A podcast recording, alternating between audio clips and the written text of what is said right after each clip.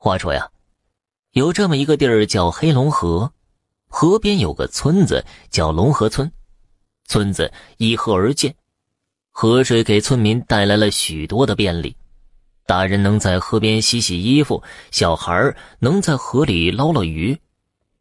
村里边也有闲人在河里下网捕鱼的，卖点小钱儿补贴家用。可能就有人说了。靠着这么一条河还真不错呀，那你可就错了。这平时还好啊，可要是每年到了雨季，就不好玩了。雨季一到啊，河水就开始暴涨，水势大的时候，直接就能淹到村子里去，村民只能躲到房顶上或者逃到山上去。这洪水一来呀。这一年的日子可就不好过了，不但淹毁了庄稼，也淹死了不少家禽。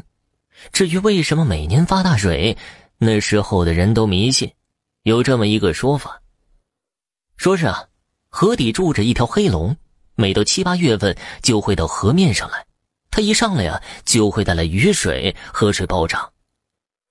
话说有这么一年，村里来了个长相奇特的人。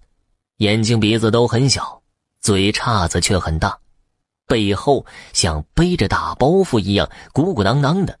他的手一直在往下淌着血，应该是受了重伤。进村没走几步，扑通一声就倒在地上了。村民心善，就把他扶到了村里的赤脚大夫家里，帮他处理了伤口。那人醒了之后，对村民和赤脚医生是千恩万谢。赤脚医生就问他怎么会伤得那么重，那人说是啊，与人打斗所致。那人穿上衣服就想走，结果被赤脚医生给拦了下来。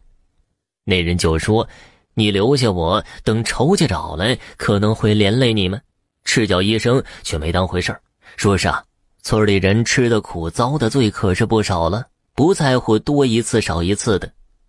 在那个人的追问下，赤脚医生就讲起了河里黑龙每年发大水的事情。那人听了也没说什么。就在几天之后吧，村里果然来了一高一矮两个凶神恶煞的人。打听那人是不是来过，村民呢就都说没来过。那两个人也就走了。大概过了有大半个月吧，那人的伤就好了，在临走之前。他说呀，要帮村民除了河里的黑龙，让赤脚医生帮忙准备些东西。赤脚医生看出他不是凡人了，就按他说的准备好了东西。那人独自把船撑到了河里，把船上的石灰全都倒在了一个地方，然后回到岸上，对着河面大声的叫喊：“何方妖孽在河里兴风作浪，敢出来露个脸吗？”哪儿来个不知死活的多管闲事啊！村民与我有恩，除了你，稍作报答。不多时，就打河里走上了一个长着脚的人，两个人一言不合就动起手来，你一招我一式的，可就打在一起了。一时之间，倒也难分高下，一直打了得有几十个回合吧。长着脚这人有些露出败势，接连被那人打中了几次。又是几个回合下来，长着脚这个人被那个人背后的大包撞到了飞起，跌入了河里。那人纵身一跃，也跳进了河里。村民一看，哎呀，你大意呀！在岸上还有胜算，这到了河里可就是人家的天下了。就见河里一阵翻江倒海，浮上了一条黑龙和一只巨大的王八，一龙一龟又缠斗在一起，忽上忽下的，搅得河水一片嫣红。又斗了几十个回合，双双沉入河底，便没了动静。村民都在猜测是哪个赢了，还是两个都死了。不多时啊，浮上了一个黑乎乎的东西。可不是什么黑龙，而是一条体型巨大的鲶鱼。感情那条黑龙就是他幻化而成的。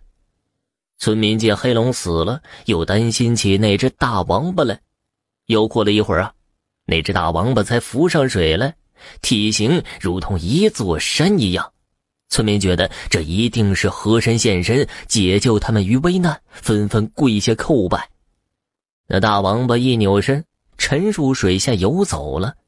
就在当天晚上，有许多村民听到轰隆隆的声音，却不是发大水。第二天一早，发现黑龙河上多了一座山，把河水分成了两半。后来那里就改叫三河口了。有村民说是夜里看到那只大王八把山给驮来的。村民回想起来，也不知道那河神叫什么，只听赤脚医生说他姓袁。好了，听众朋友，本集播讲完毕，感谢您的收听。